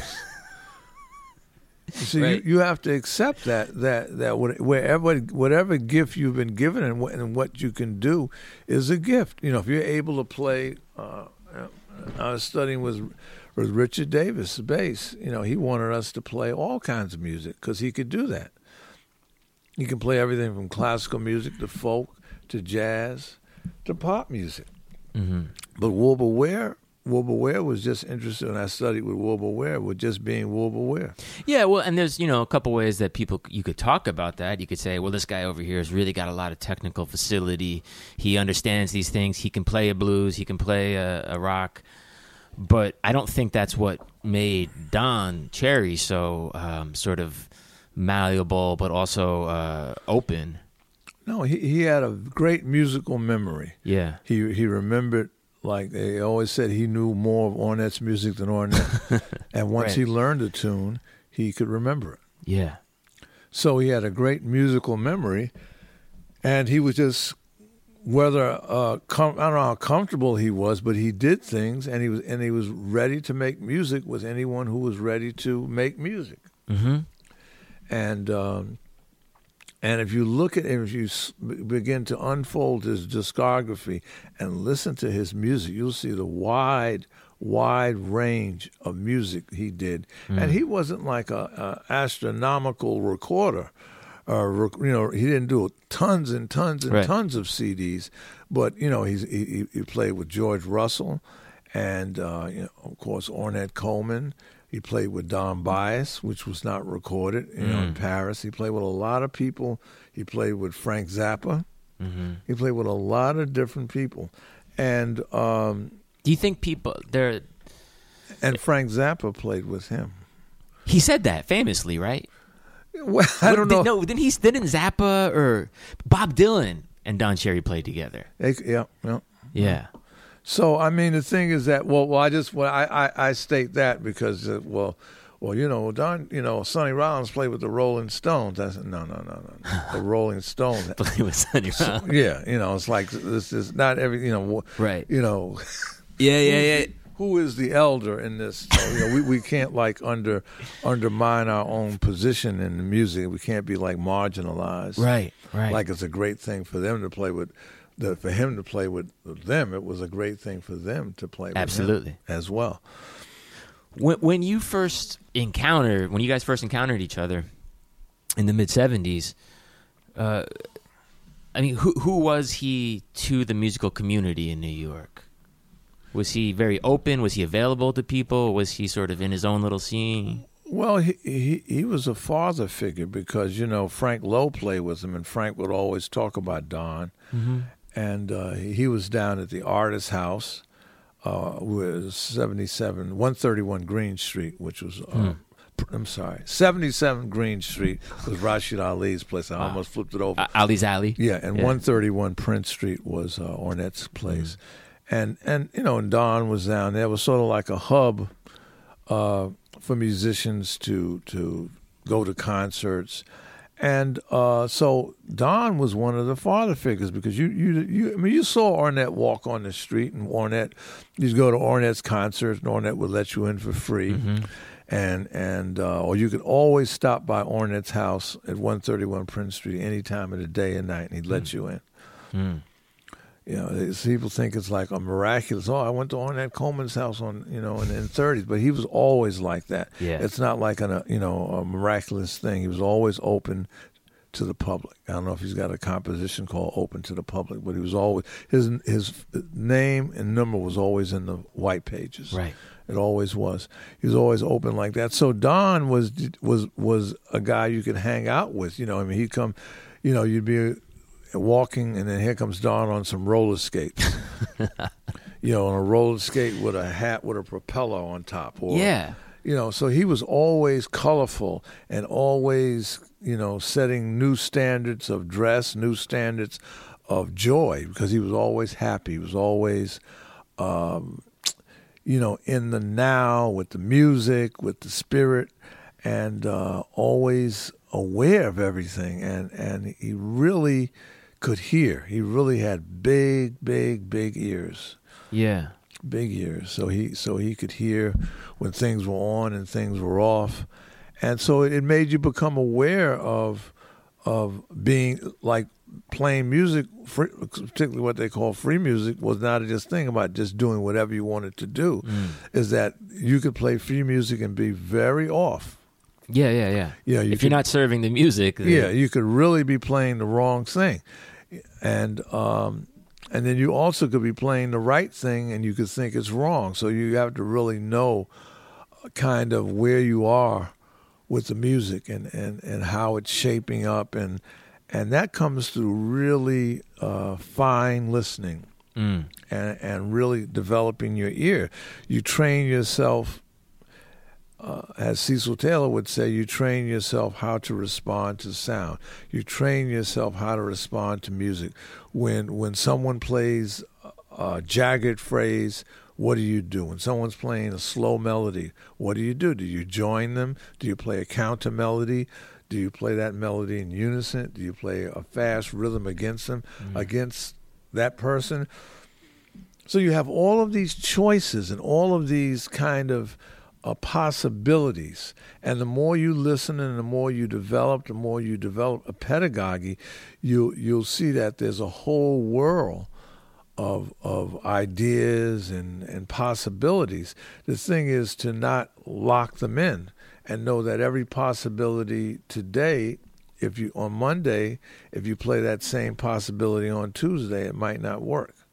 So each day you have to find new possibilities because the old ones just don't work. And every day you need a new possibility to be able to um, explore and, and sort of open the door to the music. You know, it- it's like, almost like every day there's a different combination to open that, that magic door, Yeah. and you have, and you've got to quickly analyze it and find it. Well, and that's Bam. and that's where that's that's where that that's where the music lives. Yeah, that's It's- where the music lives, and that's where the masters know how to find it quick and really get to a point where they never even leave the room, Mm-hmm. even though they, you know, they they're there twenty four seven, and that's what you're really trying to get to. And uh, I mean, the only problem with anything, of course, is the, is the music business is not is is kind of is you know, it's very very very hard, Mm-hmm. and um, if it's not commercial music, it's it's you get a really raw deal, but you bypass that by saying it's not trying to walk up the ladder of the music business. It's trying to get to the people you're supposed to get to, and I discovered this uh, a few months ago is that it's almost like each musician is assigned a certain number of people they're supposed to reach Mm. and it may be just 50 for a lifetime or 40 or 10 or more for others. And your job is to reach these people and save their lives through your music. And you have your whole life to do it. And that's your assignment. Mm. it's not about becoming famous. It's not about going around the world and playing all these big festivals. It's about finding these people who are who are looking for you and you're looking for them in a way. Yeah. and and you don't really notice these things. You know, every once in a while you're riding the subway and someone will tap you on your shoulder and say, "Oh, aren't you William Parker?" And I say, "Yeah." Man, when I was in college, man, y'all came to my y'all Hmm. came to my my school. I was like eight, 19 years old, man. That music changed my life, Mm. you know. And so uh, There's well, I think you know that's what it's about. there's a lot to be said for individuality and the responsibility of the individual. And I mean, someone like Don Cherry, like you said, whether it's the way that he dressed with the propeller on his head, or the way he would solo, or uh, there there is sort of an inherent outrageousness to it, and it's it's like a splash of color wherever it appears. Right. Um, but it seems like there's a responsibility for the people that have the natural ability to be outrageous, to to con- be confident in themselves, to do something like that. There's a responsibility as well.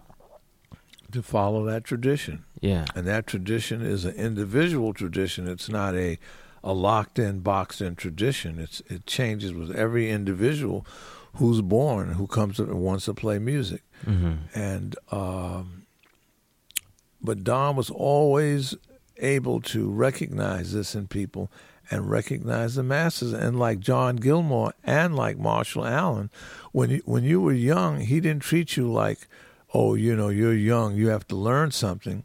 He said, well, uh, let me see what I can learn from you. I mean, when I when I first met John Gilmore and I met Marshall up in up in the Bronx, you know, they, they said, "Well, yeah, sit down. This is William." Blah blah blah blah. blah you know, and Mm. and they weren't like, you know, there was a humility, and and that's what Don had. Don had a great humility in him, and uh, so you were always able to listen and communicate with him, and he with you. Because because after that time in the seventies, I, I just really didn't didn't play with Don. Why I spoke to him, I hung out with him Mm-hmm. because he was here on the Lower East Side uh, quite a bit, Yeah. And um, so it was a like, I said, he showed up. It would show up at gigs. Once we were playing at the Baby Grand on 125th Street, and with Roy Campbell, and there's Don right there waiting for us. Mm. You know, so so Don helped uh, help us unload the drums, and we went into the gig. Wait, wait. He was he was helping you load and unload gear. Yeah, I mean, that seems like that's not a very common thing for like an elder musician to come down. well, that's what he did. yeah. And when I said, "How did Don know?" We were playing at 125th Street at the Baby Grand, and he said, "Come in here to, I mean, I'm, I'm here to hear y'all." And he helped us unload, listened to every note of the gig, and said, "Yeah, yeah, yeah." Did he ever give you a hard time? No. no, he, you know, all he said was, "Yeah, y'all." You know, he was happy. Yeah. Music, he loved Roy. Yeah. Yeah, oh yeah, and and he loved Roy's playing, and he, and he would always say "right on" to Roy Campbell. That must have felt good. Oh yeah, you know, yeah. It, of course, it felt good. Yeah. You know, because because you know, music you can, you can get a lot of musicians are depressed because of the Yeah. scene, because of whatever reason in their life. You know, rent, money, lack of recognition. So when one of the the, the 20th century, 21st century masters comes and uh, congratulates you, you know, and, and hangs out with you and helps you unload the gear Mm. and load it back up in the van Yeah. after the gig. Had you seen uh, that kind of behavior, that kind of warmth from a lot of older musicians, or was that pretty unique? Well, uh, everyone had a different f- form of, of of warmth. Yeah. You know, everybody had a different kind of idea of what they could do and and and reaching out to people. Um, you know, when I was studying with Jimmy Garrison, I think I paid for one lesson, and the rest of the lessons he gave it to me for free. Mm-hmm. You know, and then we we were supposed to be an hour, and then we we would hang out all day sometimes. Yeah. And uh, you know, Rashied Ali was the same way. You know, always you could ring his bell on 77 Green Street, go upstairs, hang out, you know, play with him down in the studio, uh, and he was always, come on, Yeah. you know, always like like open. You know, Ornette Coleman the same way. And uh, a lot of musicians were very, very warm. You know, Yeah. uh, you know, Milford Graves, very, very, very warm person, uh, and open, you know, to, to, to the community, open to giving. And um, There's a lot of hope in that. yeah, yeah. There's a lot of hope in Yeah, that. I mean, people don't know that musicians are open like this because they think they're, you know, like a little standoffish, but they're not really. no. You know, I think that, I mean, some are, but uh, uh, many are open to uh, to help people and, and to give to people and to um, really um, reach out and uh, sort of you know give you give give one what one needs in, in at a particular time in one's development. We Mhm. always need something at some some point along the line um, of our life, and then uh, and then Don would play the pocket trumpet. I mean, I, I have a pocket. I, I'm I, I have a pocket trumpet, Mm-hmm. and because I trumpet was my first instrument. I played the Mm. trumpet when I was like nine, ten years old, and uh, so I always loved the trumpet. And uh, but I never since then I never got a regular trumpet. I always liked the pocket Yeah. trumpet Yeah, yeah. because of uh, because of Don, and uh, also because it was a little different. I always like to do things a little different, Mm-hmm. and also the doussn'gouni that I play. You know, that day I was introduced to to the to the doussn'gouni through Don, and now I've got like many doussn'gounis around here, Mhm. and I've played and recorded on those, and and again that's another thing I got from Don Yeah. you know, influence to play uh, doussn'gouni. And of course, I went back to Mali, where it came from, and and and uh, I didn't go physically go there, but I went back to see where it was coming from, and the possibilities there. But that's what he also did.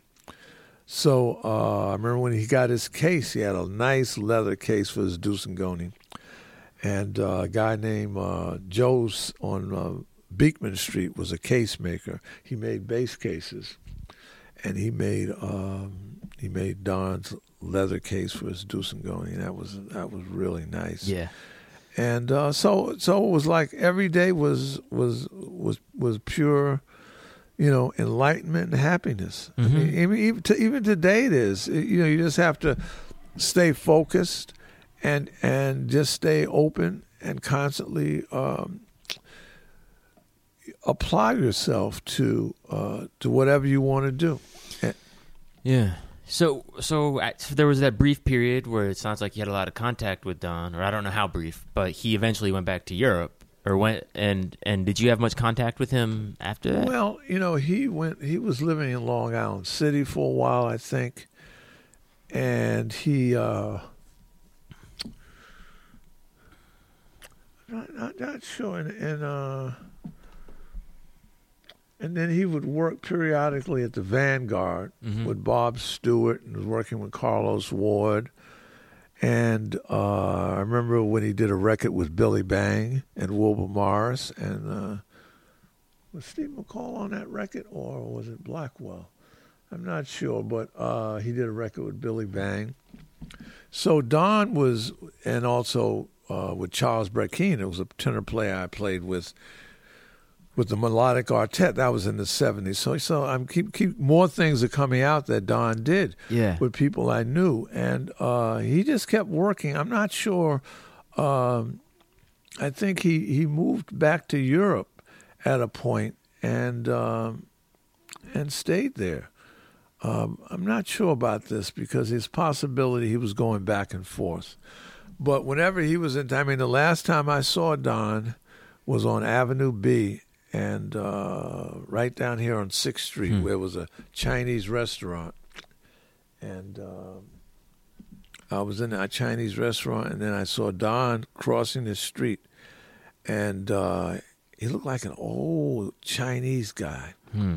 you know, because he was going through some changes. And I didn't, at first, I didn't recognize it as Don. And then I said, oh, that's Don. So I would run out and talk to Don. And he was the same way. Was he was he sick at that point? I think so. Yeah. I think so, yeah. And he had to have some dental problems. Uh huh. Uh, but he, because he had a good period with New and Old Dreams, Yeah. and which is another thing he did. So, so, so the more you keep coming, think about it, the more things you see that he that he he would keep being creative, no matter uh, what kind of trials and tribulations he was going through. Yeah. And you know, when his at the end, when his chops went down, you know, he played the piano, he played his flutes, he played the doussn'gouni. He didn't play that much trumpet. And that was a pretty conscious decision because of the. Well, yeah, I think he, you know, he could only play, you know, his his trumpet chops were, yeah, were were weren't what they, you know, weren't what they used to be. Yeah. So he didn't he didn't play play that much trumpet. You know, Dizzy Gillespie had the same problem, but you know, but he played sparingly. But when he played, you know, you knew it was Don. Mhm. You knew it was Don, and uh, uh, yeah, and I think we were in uh, Switzerland. I was in Switzerland with Dennis Charles, and uh, who else was I there with? No, Dennis Charles, Matthew Shipp was there, and uh, someone said that Don had passed away, Mm. And uh, so we were all really, really, really sad when we heard that news. Uh, yeah, What, uh, yeah, because that was a, you know, 'cause he was like fifty-seven. I mean, he didn't yeah, he wasn't old. no, he didn't make it to 60. But, you know, the, the bebop life, you know, coming out of the 50s and the bebop life can be very, very, very hard on musicians. Yeah. And, uh, but he did a lot while he was here. He did a Mhm. lot while he was here. And he, uh, and he, and I guess used his time as much as he could, as he could use it. And, and, uh, he really got a lot done probably more than a lot of people got done Yeah. who lived longer. So we were really, really sad to to see him go, and because at some point I, I wanted to try to hook back up with him in some Mm. kind of capacity, either him playing with us uh, in some capacity, uh, or me playing with him, because I was also thinking about Billy Higgins and maybe doing uh, some kind of trio Mm. with with me, him, and Billy Higgins. Had you ever discussed that with him? No, no, Yeah. no. But um, and Billy was in California, and he was having problems with his liver. Mm. You know, so uh, in fact, when we did our my record O'Neal's Porch, that was was thinking of Billy Higgins in there, but uh, you know he he couldn't come to back to the states. I mean, back to the East Coast because he was going to have another liver transplant. Mm. And so Hamid Drake did the record with us, which was, uh, you know, the start of a of a whole nother relationship Yeah. that that flourishes today. So, uh, so you know, life has its ups and downs, but the ups are very beautiful. They are. Uh, I really appreciate you talking, William. This is this is nice. Thank you. Thank you.